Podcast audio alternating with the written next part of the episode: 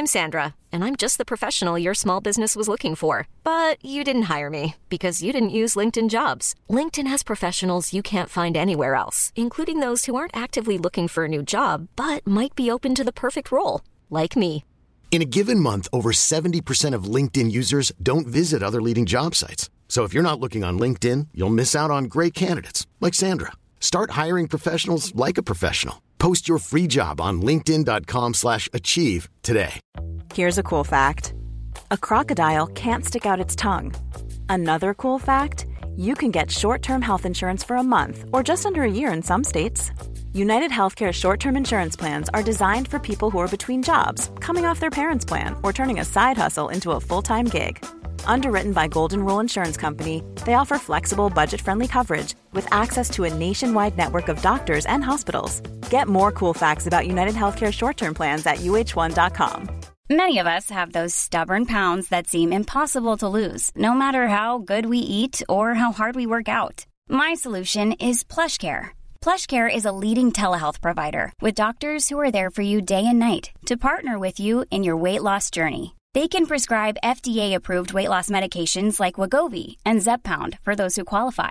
Plus, they accept most insurance plans. To get started, visit plushcare.com slash weight loss. That's plushcare.com slash weight loss.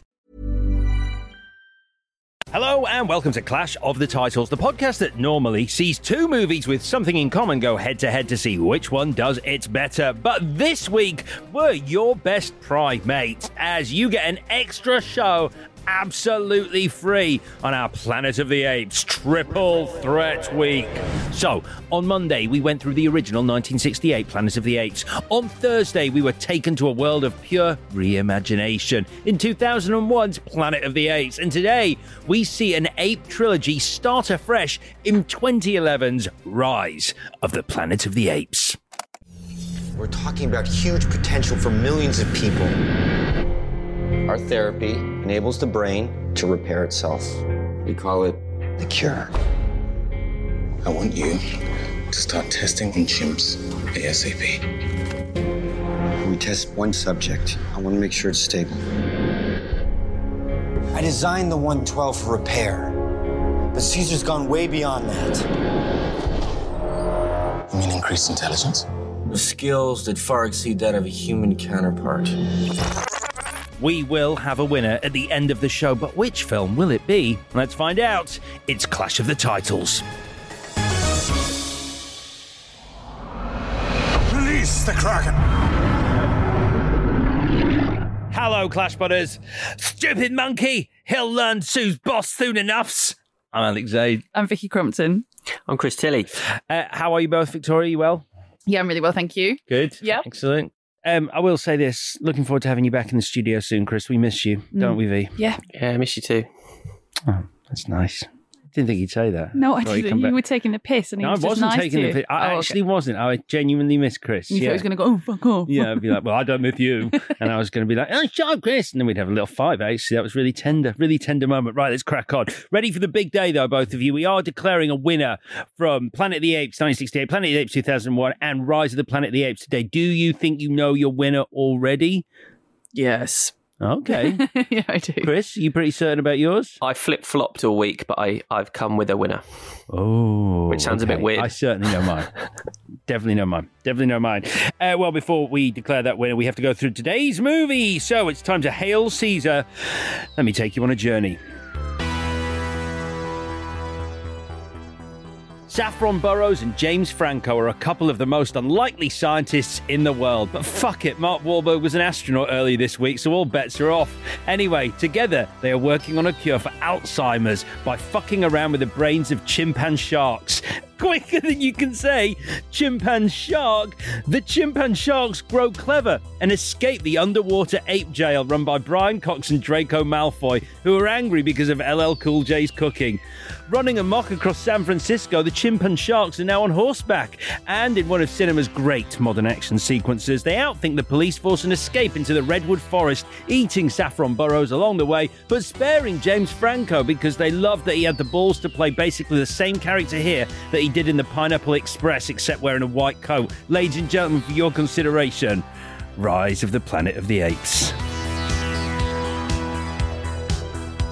I just nearly threw up because when you said Saffron Burrows, I was like, fuck, I've watched the wrong one. and I've seen these ones as well, but I was like, she's not, she's not, she's not in it. And then you were doing a thing, and that's fine. I was doing but a just thing. for a minute. I was playing on the fact that this is Deep Blue Sea Yeah. with a monkey. Th- Really brilliant, but I just couldn't concentrate because I just had a white hot panic. Your your fear was felt in this side of the studio. I was like, what have I done? Yeah. Have I sort of gone? I, I, had something happened to Saffron Burrows in the last 24 hours and it's like a really bad joke to be making. yeah. Yeah, no. No, sorry. Ah. it just went over my head a bit, but Well, I was just in the Deep Blue Sea thing. it's cool. It's funny. Thanks. It's okay. Thanks for the review. Hey, um, right, what's your history with this movie? I have seen it. I know it's unbelievable. I have seen Previous it. Previous to this watch? Yes, Right. obviously. yeah, I've seen it Just because a minute ago you were like, fuck, I've watched the wrong movie. I'm like, know. are you now covering? I do get them confused. The the whatever the what is it? The War trilogy. Have you Uh, seen the whole trilogy then? I believe I have. Right. I might not have seen the, the most recent one. I've definitely seen the one after this as well. Um, but it's nothing memorable. I, it was just on and I watched it. And uh, the reason I wanted to watch this, having said before that the other Planet of the Apes I, that passed me by, I wanted to see that obviously the huge fuss that was made about Andy Serkis. I wanted to see what the fuss was about, but also it took away from for me the sort of the whatever that feeling is. Where it's like, oh, it's a person in makeup. Once that's gone, I'm like, okay, cool. The mocap thing I can get with that because it'll look like a fucking monkey. It's unbelievable as well. It's unreal. It's Mm. so good. So yeah, I've seen it. Chris? Yeah, watched it in the cinema because I was covering this at the time for IGN, and I think everyone was pleasantly surprised. It was one of those films where I think people were expecting the worst, and then it was better than potentially most of us were expecting. And yeah, I thoroughly enjoyed it. Although um, I hadn't clocked the Deep Blue Sea thing then, but I did on this watch, and it was a bit upsetting realizing quite how closely it mirrors that movie. Yeah. Yeah, I watched. I got that on the first watch. I was like, "Fucking Alzheimer's, clever monkeys, Yeah. scientists meddling." I was like, "This is Deep Blue Sea completely." But there's nothing wrong with that. There's nothing wrong with that because Deep Blue Sea is a good film. We should do that. Maybe with Anaconda. Definitely. That sounds like a good idea. Uh, yeah, I'm, mine's the same as yours, Chris. I watched this and uh, cinema uh, for the press screening to review it, and I, I didn't. Uh, I never thought it was not going to be good. I just was literally because as, as it may have come across a little bit this week. I've never been a massive Planet of the Apes fan. This isn't a series. This isn't like the original movie. Isn't a movie that excited me. And you know, I was like, I got to watch this, and I did walk out going, "Fucking hell." That was a really nice surprise. That was a lot better than it had any right to be. it was a good. It was a good experience. So, and just 2011. Listen to this. Good year for film. This is what else came out in 2011. Uh, Fast Five, Mission Impossible: Ghost Protocol, Source Code, Tinker Tailor Soldier Spy, and Moneyball. Oh, Great yeah. year for film. Yeah. You know, because you sometimes go, "Oh, cinema isn't what it used to be." Look at all those great films on there. Original ideas as well, most of them. Some of them. Four of them. Four of them. uh, right, a little bit of a uh, backstory on this movie. It's loosely based on the original franchise's film, uh, Conquest of the Planet of the Apes. Uh, there's a character called Caesar in it, who is the son of Cornelius and Zira, who've traveled back to the 1970s just before Charlton Heston blows up the Planet of the Apes because he has a bit of a mood on. so he sets up a bomb. Anyway, they come back to the 1970s in the UK, uh, not in the UK, in the world. Uh, then a virus kills all cats and dogs.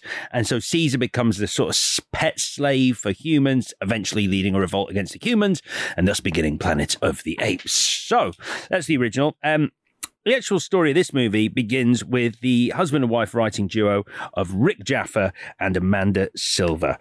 Uh, they are very good, and this is quite nice. I think. I think you know if he wasn't with Amanda Silver, you and you and Rick would probably get on because he, he likes to cut out clippings um, for potential stories for them to write together Okay. little newspaper clippings, and one of his favourites to cut out was uh, uh, she says uh, he was fascinated about chimps being raised in human homes, and what invariably happens in all these instances is that the chimp grows into an aggressive, powerful animal, and things go awry.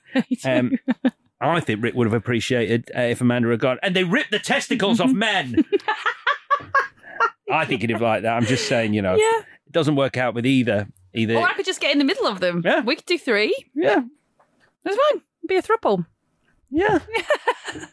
Sorry, I'm just, yeah, I think that's great. I like to be able to surprise you. I do. It's, it's always, always a surprise. Always, uh, there's always something on every show. uh, so, anyway, she goes on to say, Rick saw these articles and knew there was a juicy thriller in there somewhere for us. And then he had a crazy light bulb epiphany and he said, Oh my God, this is a great way to reboot Planet of the Apes. And he came to me and he said, Honey, we're going to reinvent Planet of the Apes. And I kind of faked a smile, a supportive smile, and said, Well, how the hell are we going to do that?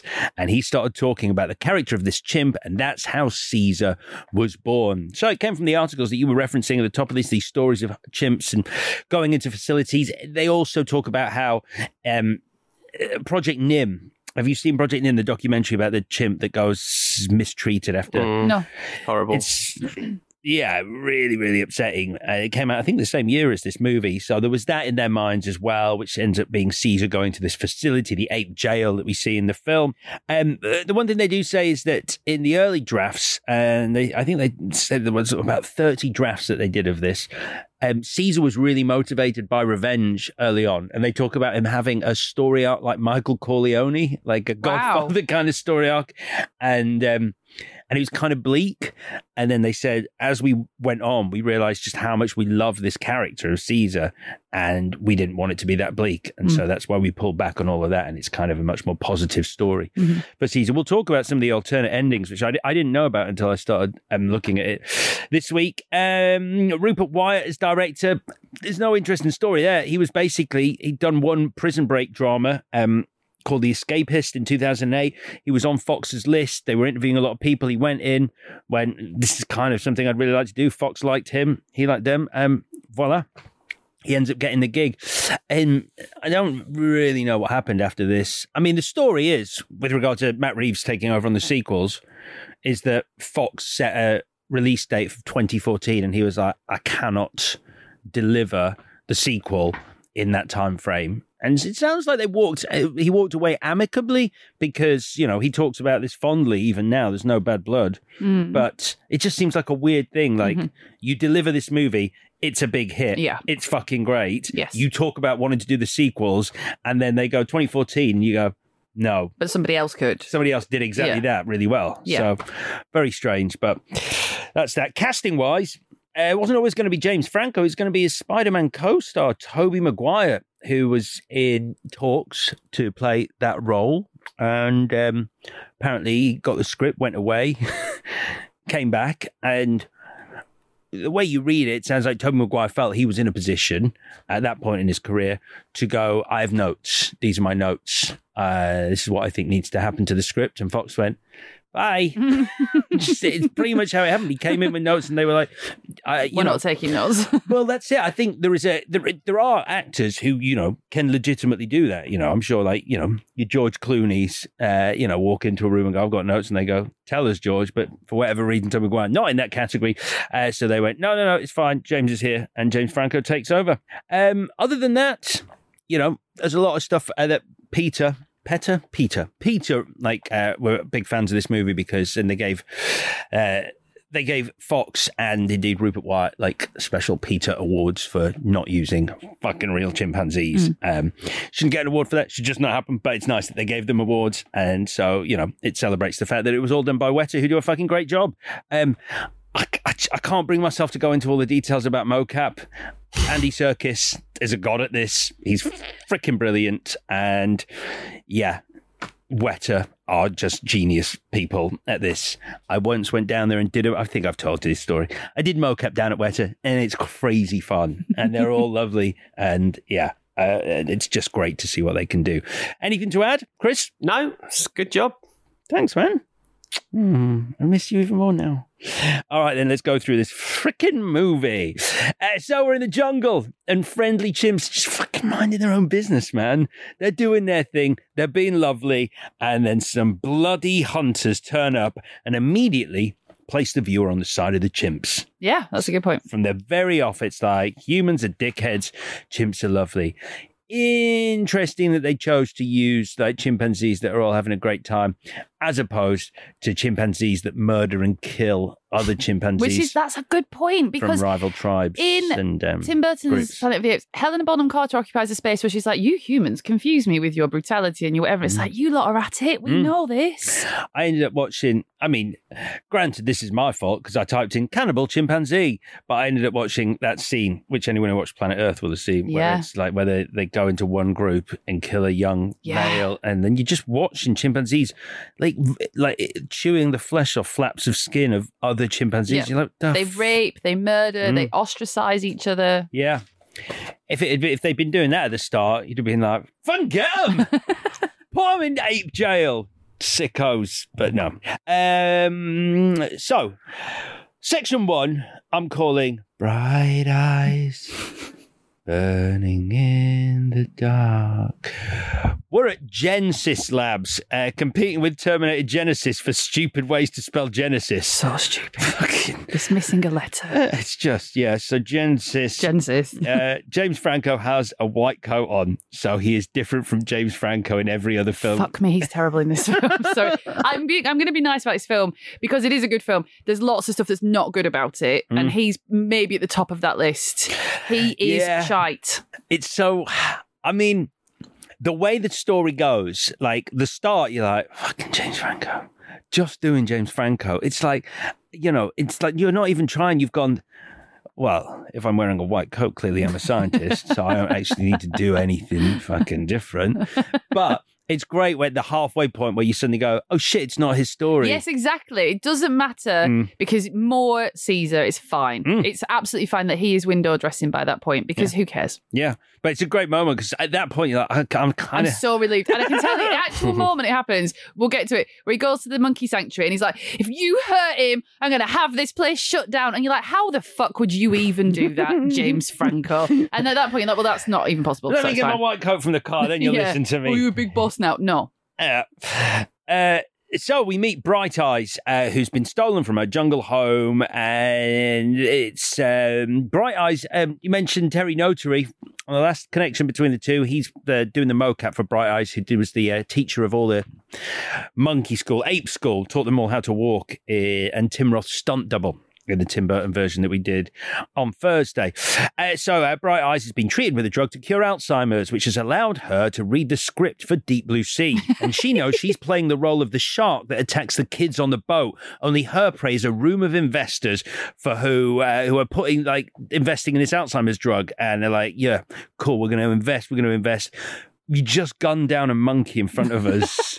like you had no protocol to just like even tranquilize it. You were just like, "Fucking chimp is, fucking Yeah. get it, fucking throw a grenade."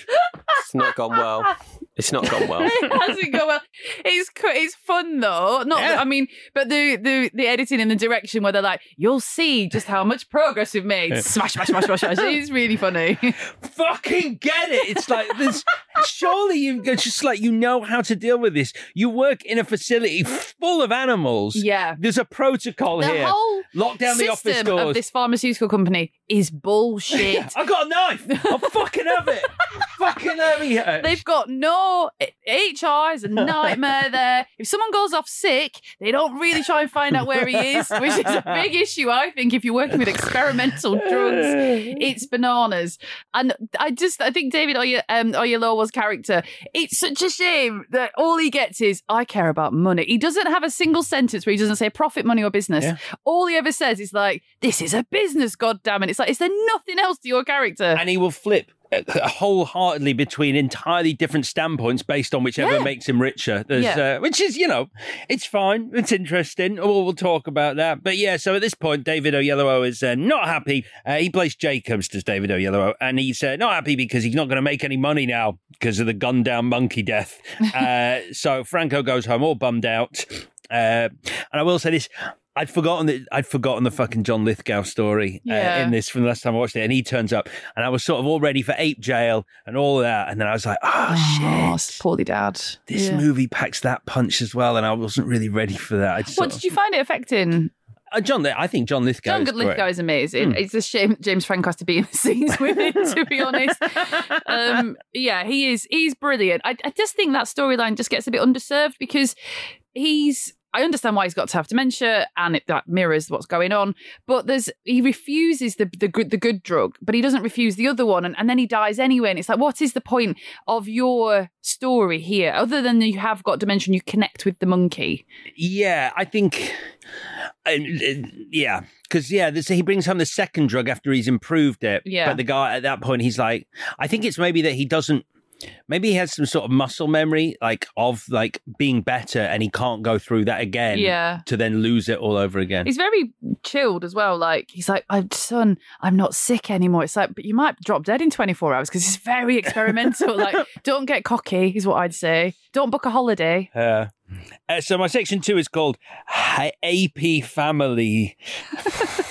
Yeah, so Uh, just to go worse. Back to, did um, to one thing, Alex, uh, why, didn't those scientists, if they're scientists and they're supposed to be Yeah. scientists, why didn't they clock that she was pregnant, Bright Eyes? Yeah, that's what I was just about to say. She gets pregnant and gives birth. And no, how did how did she get pregnant? How did they not know? How did she give birth without them noticing? What a shit science lab. Yeah, I mean, as evidenced by everything that happens, Yeah, you know, true. Fucking kill it. um, yeah, that's true. But he does take baby Caesar home. This uh, this miracle mystery Aw, birth. Cute monkey. Yeah, it's cute, isn't It it? becomes a remake Uh, of Bigfoot and the Hendersons now. yeah, that's true. Uh, Franco gives his dad the Alzheimer's drug, and it works. Um, and then they uh, take Caesar to the Caesar to the zoo in a pram, and sort of go, "Look, those are some other monkeys. You're not like them, but."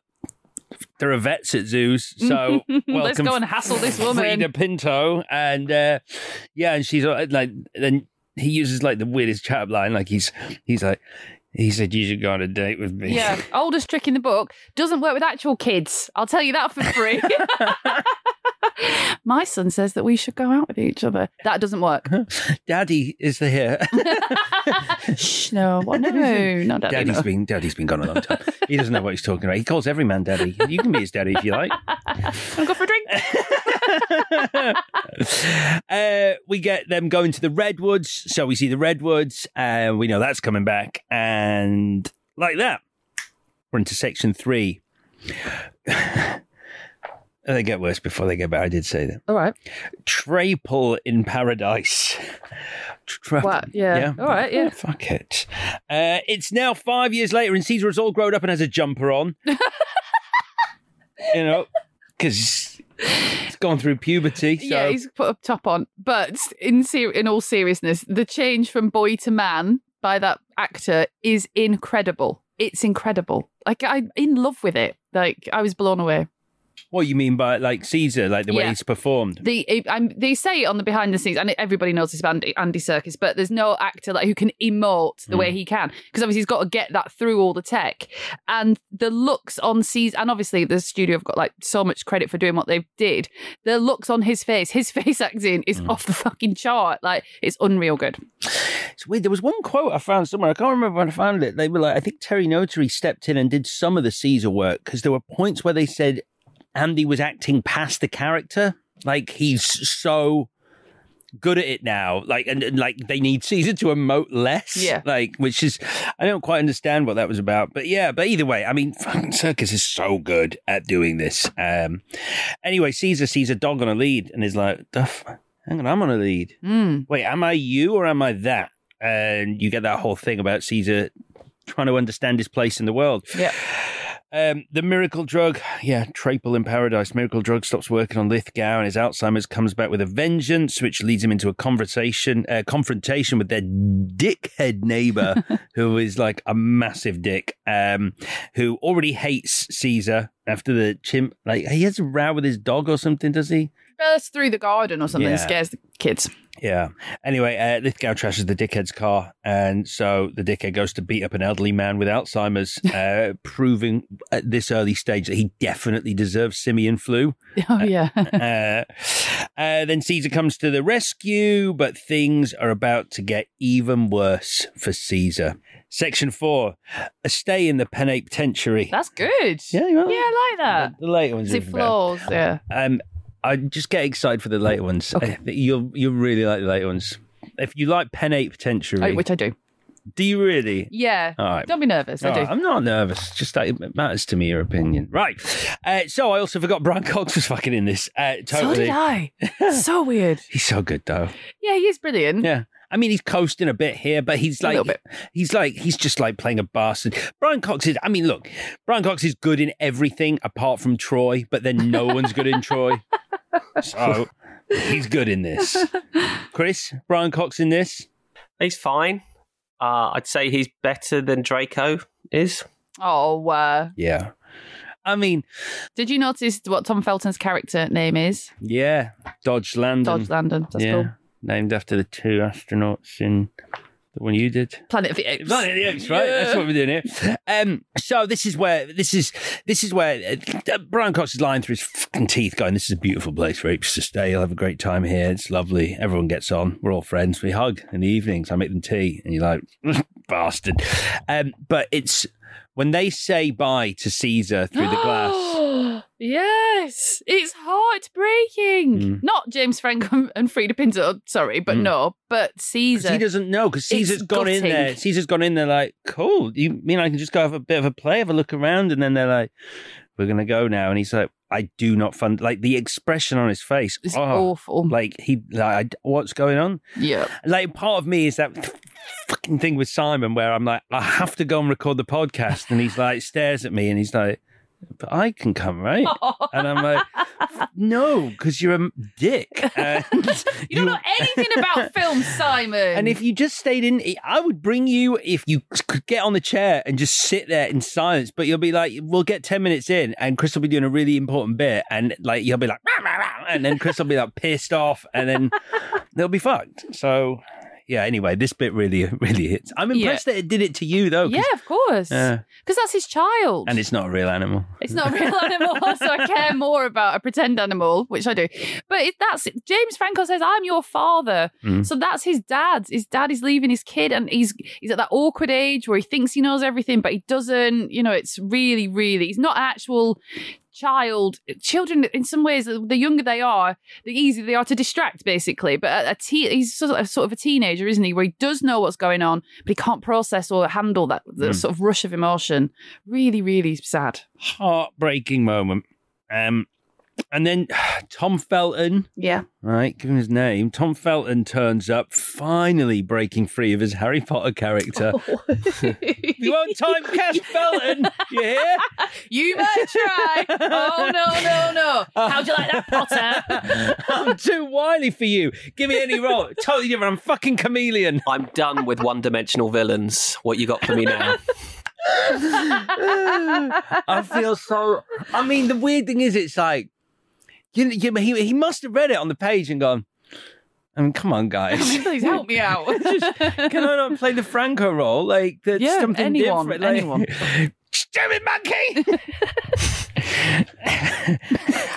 Um, anyway, uh, meanwhile, outside of Ape Jail, uh, while Tom Felton is bullying Caesar, uh, Franco is working on a new virus strain to make the Alzheimer's medicine better. David Oyelowo isn't interested until Franco says those magic words, increased intelligence, which David Oyelowo hears and processes as money, money, money.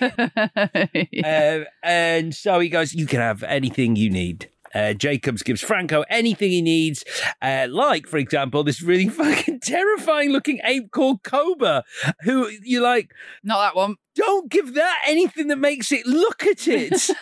it's already been in so many facilities, you know it's clever, and ju- but also look at it and go, do I want to make that smarter?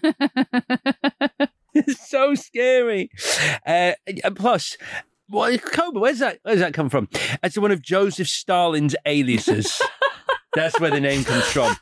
Can I have me my Alzheimer's special intelligence medicine because I want to get out of here and eat your face? so that's Cobra. Uh, so they give Cobra like the new impressive thing, uh, but Franklin, uh, who's Frank- Franklin. Franklin, like why? It's it's it's a trope. I suddenly realised watching this. Like every lab has a sort of greasy bearded, Mm. slightly fatter, Mhm. like guy who's like, yeah, before, Yeah, whoa, sorry about that. my mask. I forgot where I put it. Oh, I dropped a test tube with virus in. Oh, a cobra's licking my face. Yeah. Um, yeah. So anyway, he screws everything up. Poor Franklin. Um, and then as all this is going on, you got the heartbreaking stuff in Chimp Jail. Caesar. I mean, all the best stuff is like around Caesar. He's trying and failing to get on with the other apes. Oh, it's like his first day at big school. Mm. It's horrible. The Yeah. poor thing. sort of like chucks a ball towards them, and they're like, yeah. what I'm like, you- what the fuck? You just throw a ball at me. "Yeah, it is that. It's the, the fact you do that for me." I know, it's awful. Why are you wearing clothes, you idiot? Yeah. Oh yeah, he's Yeah. still got his little jumpy on. Oh, don't. So yeah, uh, Caesar fails to get on with the other apes. Um, I mean, I've told you my theory before. I'll go into it really briefly. The reason that I think Caesar is so um, effective is because, like, I know Serkis is performing him, but you're not seeing Serkis. You're seeing a completely original character. And like I've said with animated characters, you bring no baggage to that relationship. You know, you're not watching an actor yeah. on th- screen. And there's no voice. So I I- exactly. Even more so, I didn't even think of that. You're not even hearing an actor's voice. You're just seeing a, a completely a, a character that exists solely within the confines of this movie, Yep. and and that's just a really effective way for making. who's a completely new thing to you because he's so he is a monkey that you know is going to talk, which is like blows your head off. It's not a person in makeup. Even if it was an anonymous actor, an unknown actor, you'd still be like, that's a that's a man or a woman under there. So that the spark in their eye where you get that jolt when you see a monkey, you're like, wow, we're very similar. Of course we're similar because you're a human being. None of that is in the way, none of that baggage, and so you just see this pure creation. It's amazing. and also, like I know I said it earlier, so I'm kind of contradicting myself because it is amazing what Weta have done. But at no point are you you're not you're not you're not just sort of dazzled by it. You're not like wow they Yeah, managed to do that. Yeah. You are watching a character. Yeah. You're not like over. um It doesn't overshadow what the the technical achievement doesn't overshadow the character that Caesar is.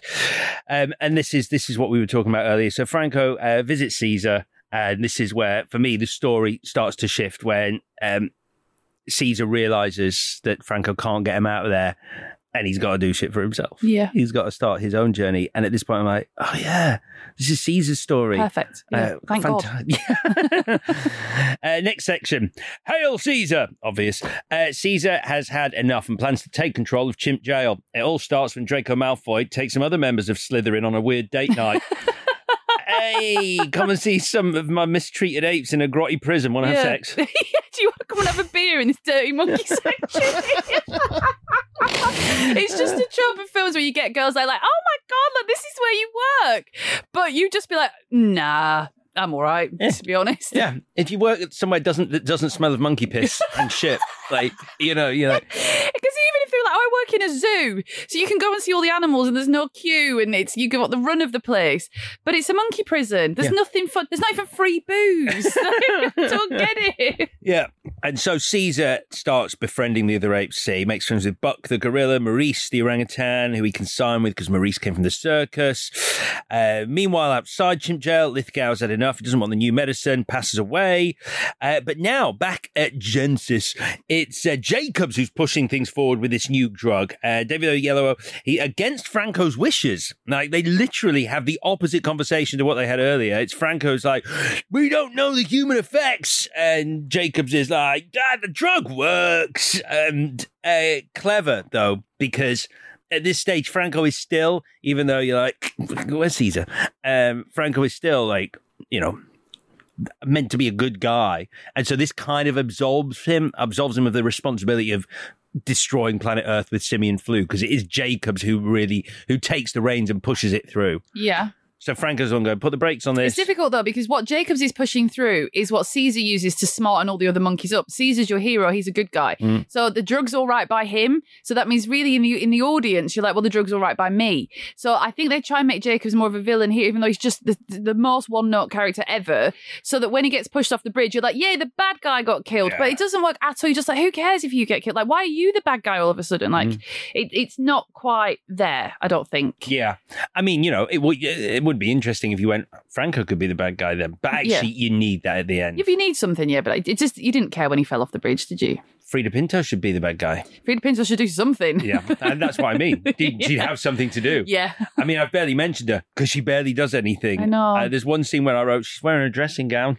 Yeah, so she's moved in, I guess. The chemistry between those pair, what? I mean, fucking hell. Yeah, yeah. Um, so uh, Franco goes to free Caesar, but now Caesar's like, nope, uh, I'm staying here. I'm going to be loyal to my ape friends. He's sad about it that he can't leave with Franco because he's still like, oh, well, I want to go. But that is the kind of big dick move that makes him King Chimp. so well done, Caesar. Uh, and we'll take a break.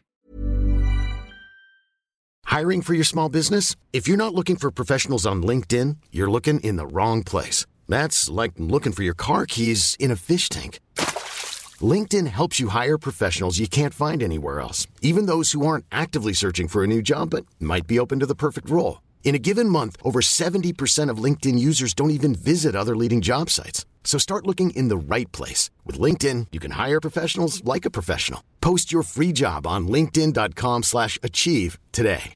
Imagine the softest sheets you've ever felt. Now imagine them getting even softer over time. That's what you'll feel with Bowl and Branch's organic cotton sheets. In a recent customer survey, 96% replied that Bowl and Branch sheets get softer with every wash. Start getting your best night's sleep in these sheets that get softer and softer for years to come. Try their sheets with a 30-night guarantee. Plus, get 15% off your first order at bowlandbranch.com. Code BUTTERY. Exclusions apply. See site for details.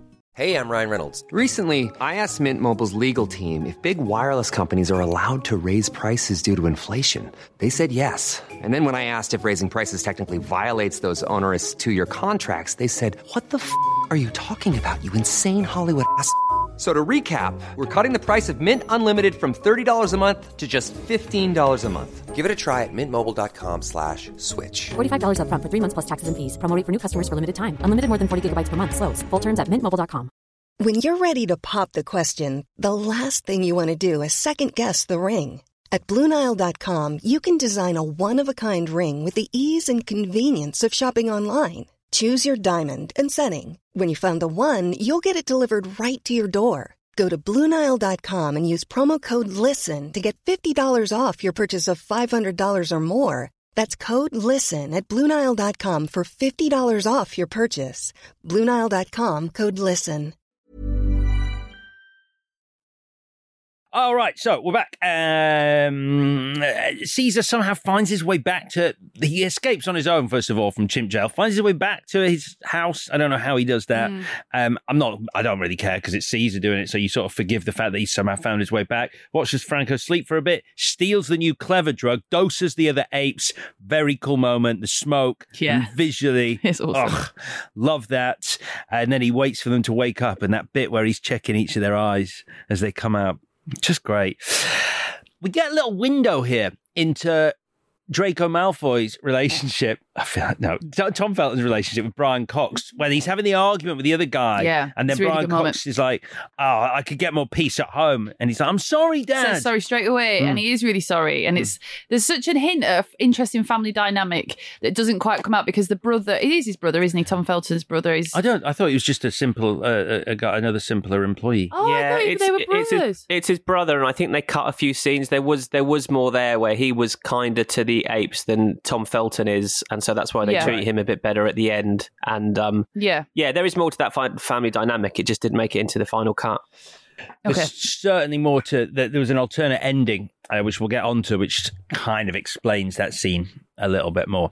Uh, but I didn't know that about the brother. That wasn't that wasn't something I found out. But that's interesting. Um, yeah, because I assumed that they, I assumed that they only didn't kill kill him later because Caesar, you know, is on this like apes don't kill thing. We are better than them. We're not Hmm. going to kill him, um, as opposed to the fact that he was kind. Anyway.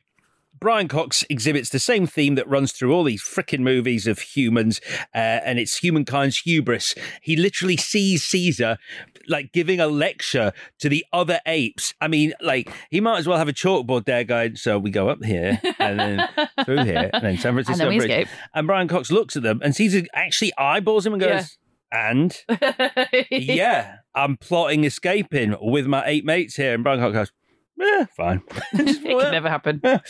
um, and so then we get the bit where um, the the the double whammy of, and I didn't like the reference in 2001, but I love it here, where it's like, "Get your paws off me, you damn dirty ape," and then Caesar going, "No!" It's like, wicked. it's so good. goosebumps, man. But it's all again. It's not. It's interesting because you. It's not because yeah, you stood up to Tom Felton. It's just you're watching that, and that's how you would feel if that happened in real life. That's the magic of what they've done. You don't really care about it for the character because you knew it was coming. He was obviously going to like get out of there.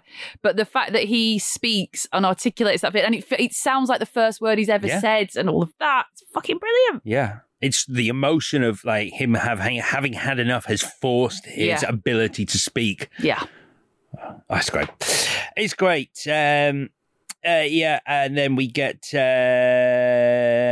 Draco Malfoy. Oh, sorry, no, that's it. We've still got a little bit of time to go. Uh, Franklin outside, busy spreading the simian flu. First, giving it to the dickhead neighbor. I, always makes always creeps me out when people cough blood over your face. Jesus, yeah, obviously. I mean, I'm not saying I'm walking around going, ah, he coughed blood on me. Whatever, it's a Tuesday, but like, it's it's pretty bad. Yeah. Yeah.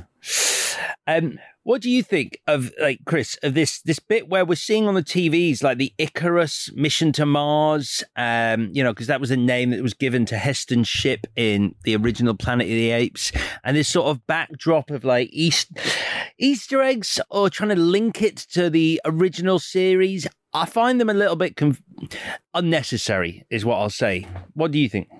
Well, it's because they didn't know which direction to go in with the series, didn't they? If they were they got to Mm. make a sequel, they were thinking it could it could follow that journey as well. Um, and then they decided against that, so now it just seems a little bit frivolous.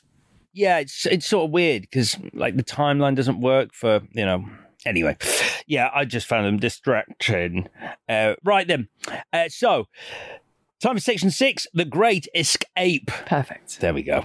Back in the game. Starts with uh, Caesar uh, letting Draco beat him up uh, to show that the other. Uh, um, uh, well, we've done this bit. Sorry, uh, Draco. uh, Sorry, I jumped ahead. This is the section where Draco Malfoy gets killed with an electrocution spell, um, but importantly by accident because he's just about to, you know.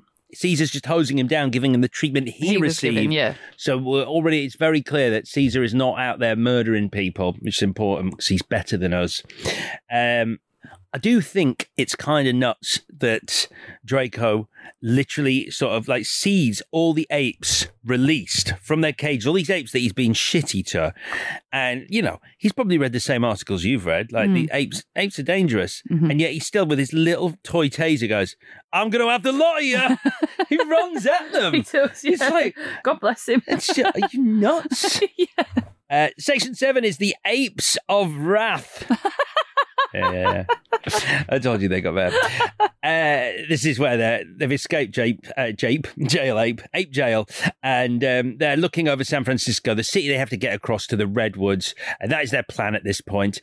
I do think that I think I can't, I couldn't work it out, but Rick's um, Rick Jaffa and Amanda Silver, like they did a right. Uh, they initially, I don't know how, much was used, but they were pitching an idea for Jurassic Park, the Jurassic World, that involved really clever dinosaurs free in the real world, but dinos- dinosaurs that carried guns and stuff, and like were trained in the military, like velociraptors with like assault rifles. There's a part of me that thinks they went, well, that never happened, so I'm going to move that into into this world. But nevertheless, um, uh, the only dodgy bit of CGI in the whole thing is when the apes run into Genesis. It looks a little bit shoddy. but Yeah. I was looking for it at that point. A lot of exposition in a very short time. Uh, when uh, it's Linda from Will's team. Uh, oh my God. this is so piss poor. Go on. Mr. Jacobs, Franklin's died of a viral infection. So you work in a fucking lab. Like this this is in my change. Like we can handle a bit of uh technical detail at this point. We're not fucking stupid. It really wound me up. Like beyond like I'm running a business here and he's died of a viral infection. What virus? How? When? Where was he? Why is he been running around San Francisco? Why did no one tell me he was off sick? It's really important. James Franco bursts in and someone's like, Franklin's not here. And he's like, well, if he's off sick, I didn't authorize that. It's like, you should know where he is. It's really important that you know because you're messing around with this drug. You mean wait? The guy whose mask came off in uh, yeah. when we Now were you breathed it in. Oh, fuck. I yeah. was licking Cobra when we were pumping Yeah. him full of the virus. Ah, He's probably It's just a placeholder line. Franklin's died of a viral infection, Yeah. and I think we could do with why not dazzle us with pretend science. Well, I mean, uh, to give the full line, it's Hi, Mr. Jacobs. This is Linda from Will's team. Something horrible has happened. Franklin is dead from a viral infection. He was exposed to the 113. It does something different to people than it does to apes. You're like, uh, breathe, Linda. Fucking hell. That was a lot.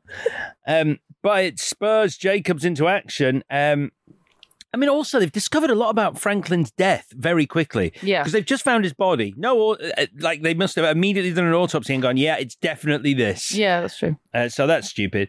Jacobs then commandeers a police helicopter on the authority of being an exec at a pharmaceutical company. yeah, let me in. Oh, you what? You worked? Oh God, of course. So Yeah. sorry. He literally says, "Trust me, you need to get up there. and We need to destroy these apes." And they're like, If "Yeah, you say so. You mean I get to kill a monkey? I'm in." But then there is a moment where he doesn't know how to use the Communication hmm. system. So it's like he is a bit of a dick because he's not like, oh, I'm always in helicopters. I know what I'm doing. I liked that moment because it's realistic, but then it's so unrealistic that he'd even have a seat in the helicopter. It's just unrealistic that the police force go. I mean, normally we take orders from the police, but why not, dude? What did you say? Oh, you're CEO of a pharma co- Oh, God, sorry. Yeah. Gen-Sys, like Genesis. No, Gen Gen-Sys, like Terminator. Ge- get in. Uh, anyway, and I also do, do not think this is what Jacob's course of action would be. I think a character like Jacob's will be like, Bye. the, the, the, the, apes have escaped the virus. I'm going to call my lawyer. Hmm. Like the first person you're calling is like make it like limiting your responsibility and putting this on someone else. Yeah. You're not going, give me a gun, let's get this chopper. So um, I do I, I do like the um, the fact that uh, they're going through the apes from the zoo. I think that's kind of cool. And Yeah. the apes take the spears. I mean, this whole sequence for me is absolutely brilliant. The shot where they smash through one window in the building and the camera pans along the outside and they smash out the other side, freeing the ape from the animal control van is great. Um, I literally wrote this and I, I do believe it this is one of the greatest action climaxes in like the last sort of I don't know what where are we now? The last ten years. Like it's phenomenal. There's just every moment in this like is either like wow or huh, like heartbreaking or hero, moment after hero moment. I'll go through them. Um, uh, the uh, the fact that it sets the apes up as the underdogs being on the bridge, it's like like shooting fish in a barrel. Um, David Oyelowo going, "We need to kill the leader. That's him." Uh, and uh, you know, but then you've got the like little really sad moments where the ape gets shot by the guy in the helicopter and it's sort of scrabbling to get back on, and then falls to its death screaming, and you're like, "Oh, Caesar." Riding out of the fucking fog on that horseback is just goosebumps goosebumps moment. And like all the great action sequences that i remember from like cinema it's based like you've got a fucking cool action sequence. You just want that reaction shot. You want someone to go the fuck? Because it just doubles your emotion because you're like yeah. And there's a one of the swat team there is like the fuck? It's a fucking chimp on a horse. And at that moment i was like this is so goddamn cool Did you see that moment where James Franco shouts his name and he's being this big guy and he's being this leader and he's like, we'll storm the bridge. And then he shout and he's like, but it's the, oh, your dad's come for you. and he's straight away, it's just the, I watched it a million times. The look on his face, he's like, oh, fuck, like I've got caught. It's brilliant. yeah, that's good. Uh, Buck. Um, I mean, uh, Buck's death is really sad. There's a little bit beforehand, which I I think it's like because Buck tries to kill someone early on, the gorilla, Mm. and she's like, "Hey, yeah, yeah, yeah, yeah, yeah, no, we're not killing." And then later on, where he just chucks someone over the side of the bridge, a cop over the side of the bridge when Caesar's back's turned. And Yeah. I, I always think he's like, oh, "Fuck, he's he's not going to see this. see. see ya." So uh, yeah, but Buck's sacrifice to save Caesar's life is beautiful, emotional.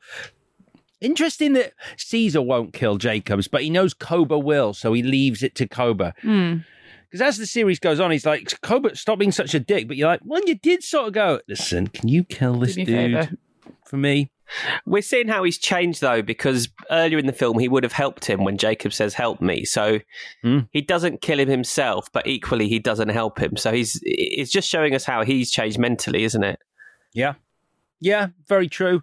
And then we were off to the Redwoods. Uh, Franco follows them up there, and he hears Caesar speak for the first time, which is again because we've heard Caesar speak, but Franco hasn't. So you get a double whammy of the same thing, where he's like, "Caesar is home," and then uh, the wonderful uh, denouement of the dickhead neighbor's a pilot, and everyone's getting simian flu. Yeah.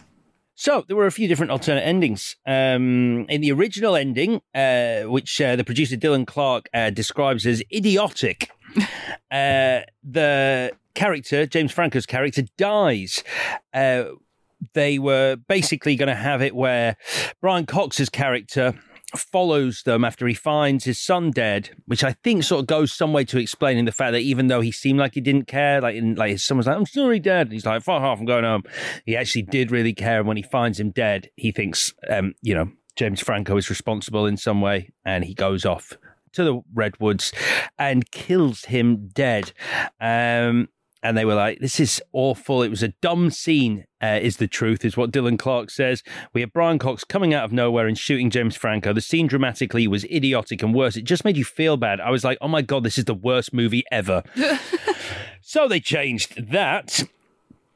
Uh, there's another alternate ending. Um, so it's uh, Franco's character goes to the primate facility after Caesar has taken over and believes that Caesar has killed Franklin, and so he decides to kill Caesar to prevent further bloodshed, and takes a poisoned cookie to the ape jail. But it's Cornelia that eats it before Caesar eats it. Caesar realizes that uh, Will was going to kill him, and then later on, uh, we find out that it was Koba who killed Franklin.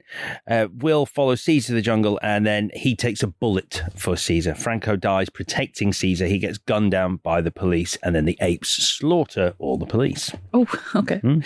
And then there was a final scene, uh, which I don't know uh, which ending it was going to go on, where Caesar, there's some time has passed, and Caesar scales a building inside, walking up and up and up, and you're like, "Where's he going?" And then he pops out, and he's standing inside the Statue of Liberty, looking out over a city in flames.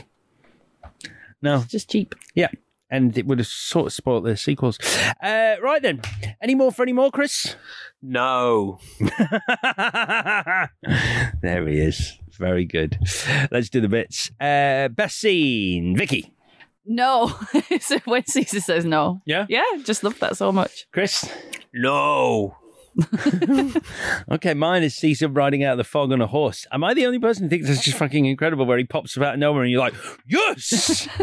so good. Uh, that's mine. Uh, MVW, Chris. Most valuable, whatever. Weta. Hey. V? Andy Serkis. should have got an Oscar.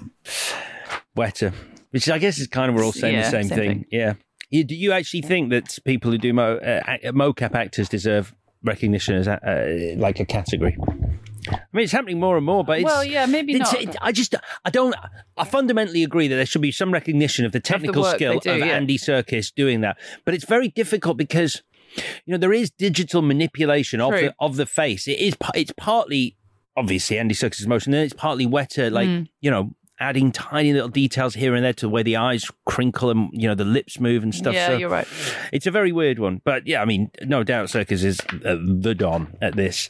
Uh, and finally, uh, change. Uh, Chris. Uh, I think they should have called it Dawn of the Planet of the Apes. Right. yeah, agreed. Is that it? Oh, good. What would you like? I've got your- quite a few. Yeah, yeah, yeah. Yeah, get rid of James Franco. I just hate him in this. Okay. I, I mean, I don't like him much, but uh, do something with the romance. Like, do it's beyond poor what the, that romance is supposed to be. Uh, put her. I don't even know her character name. but Freida Pinto on the opposite side of what James Franco wants somehow. So there's a bit of opposition, a bit of conflict, whatever. Well, there is a little bit, isn't there? She's like, you shouldn't have been meddling. Oh, yeah, I think I wrote this down actually. She goes, she goes, you really shouldn't have done that. And he goes, yeah, but I didn't. She goes, okay. it's fine. Don't worry about it. My honest change, I said it before, is just just smarten it up a bit. Like I just, I think the uh, dignity and the sophistication and the nuance of Andy Serkis's characterization of Caesar deserves the foregrounding of a smarter a little bit of back and forth, just a little bit of information dump. Like we want it, we can handle it. Like talk about viruses properly. Talk, have a fucking pharmaceutical company that runs like a real pharmaceutical company. It's fine. We can deal with it. When James Franco is like, oh, hey, investors. And then look, here's a little bit of a brain. And then my drug makes your brain go, yeah, it's fine. Stupid. I just think he deserves that. I think, and I think it made me feel like angry with like, I'm not that, the audience isn't that dumb. Like, we don't need hand holding through. I will not accept J- Mr. Jacobs, he's died of a viral infection. It's not That good phone enough. call is terrible. Yeah. That phone call is terrible because it's quite a lot of information done over a phone call uh, yeah, as well. from someone you've never met. Mm, You don't Li- care. Linda. Who's Linda? Who's, yeah, it's, yeah, yeah. It's, that's pretty bad. Mm. Uh, yeah, I mean, I, I kind of agree with what you said. I think it's um, it's just a little scrappy in terms of the relationship between Freida Pinto and uh, James Franco's characters. I'm like, let's have. It's just you just had to have a woman in it Mm. who is the love interest, and someone was like, "Well, we've she's literally in it, so is that enough?" And someone went, "Yeah, definitely." yeah. Uh, all right then. Uh, one one last question because obviously this went on to be a trilogy uh, with uh, like Chris just said the wrong way round, but Dawn of the Planet of the Apes next, and what's the final one? War for, War for the Planet of the Apes. Yeah. Congratulations, that is correct. Yeah, I just um, this is my favorite of that trilogy though. I, I, I find the other two, like, I know people love them, and and I think Matt Reeves is a brilliant director. I find them quite a little too bleak. Like this, Mm. this to me, there's a lot more emotion in Yeah. in this film, and like, and I feel I find the other two just a bit too oppressive in tone, which is just my take. Chris, Second one's the best one. interesting.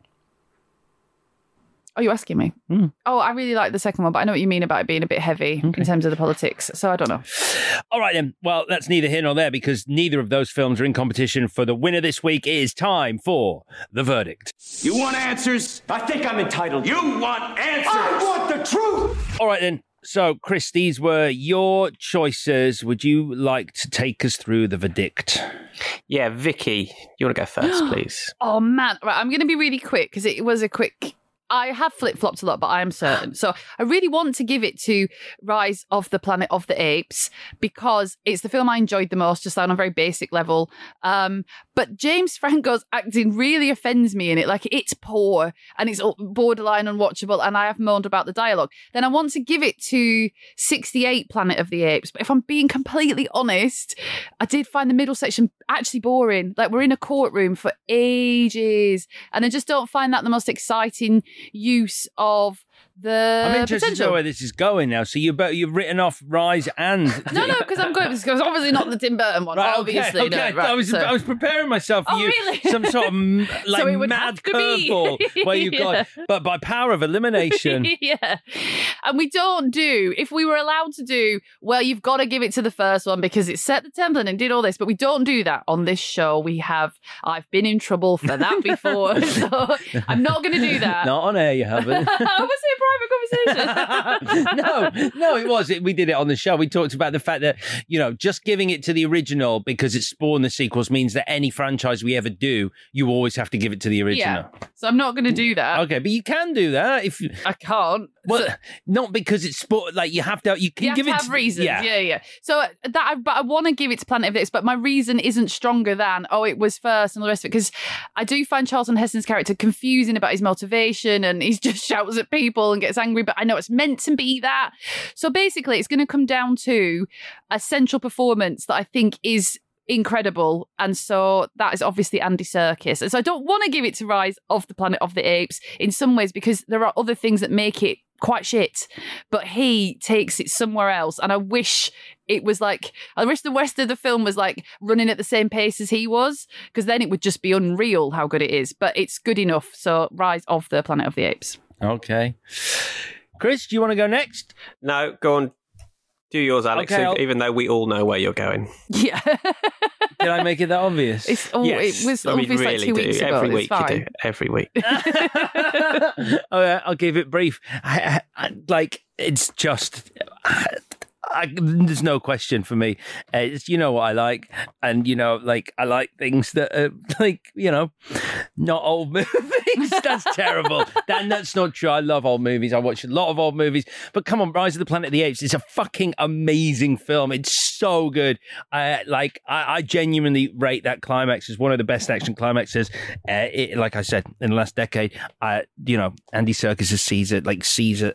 Oh, it's beautiful. It's only this time because it was his easy prey, like uh, like for his performance that I went hard on James Franco. I didn't mind him the first time. It's only now because like you know I'm looking for things to talk about that aren't great in the film that I'm like, yeah, he could be better. But as a film, fucking love it. Rise of the Planet of the Apes, done. Chris, I watch a lot of old movies. God, I'm not going to qualify it with that by saying that. I'm going to say that I flip flopped all week on this. Um, Mm.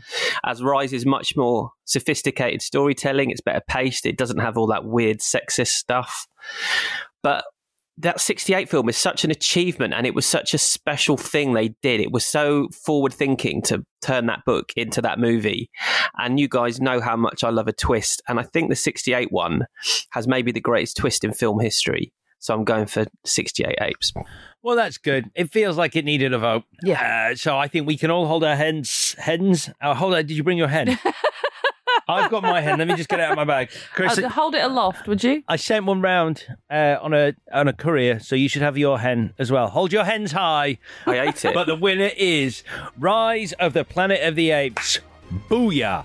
Uh, love that. That's great. Fantastic work. So, uh, we already told you what uh, the movies are we're doing next week. We are back on Monday. Uh, so, literally, just like, uh, you know, it's Saturday now. So, Monday. Right, yeah, we're back on Monday uh, talking about Rosemary's Baby versus The Omen next week. That'll be Thursday's show. If you haven't watched them yet, you do your homework, and we will see you then. In the meantime, get in touch on Twitter at ClashPod, on Instagram at ClashPod. Thanks for listening. Bye bye. This was a Stak production and part of the ACAST Creator Network.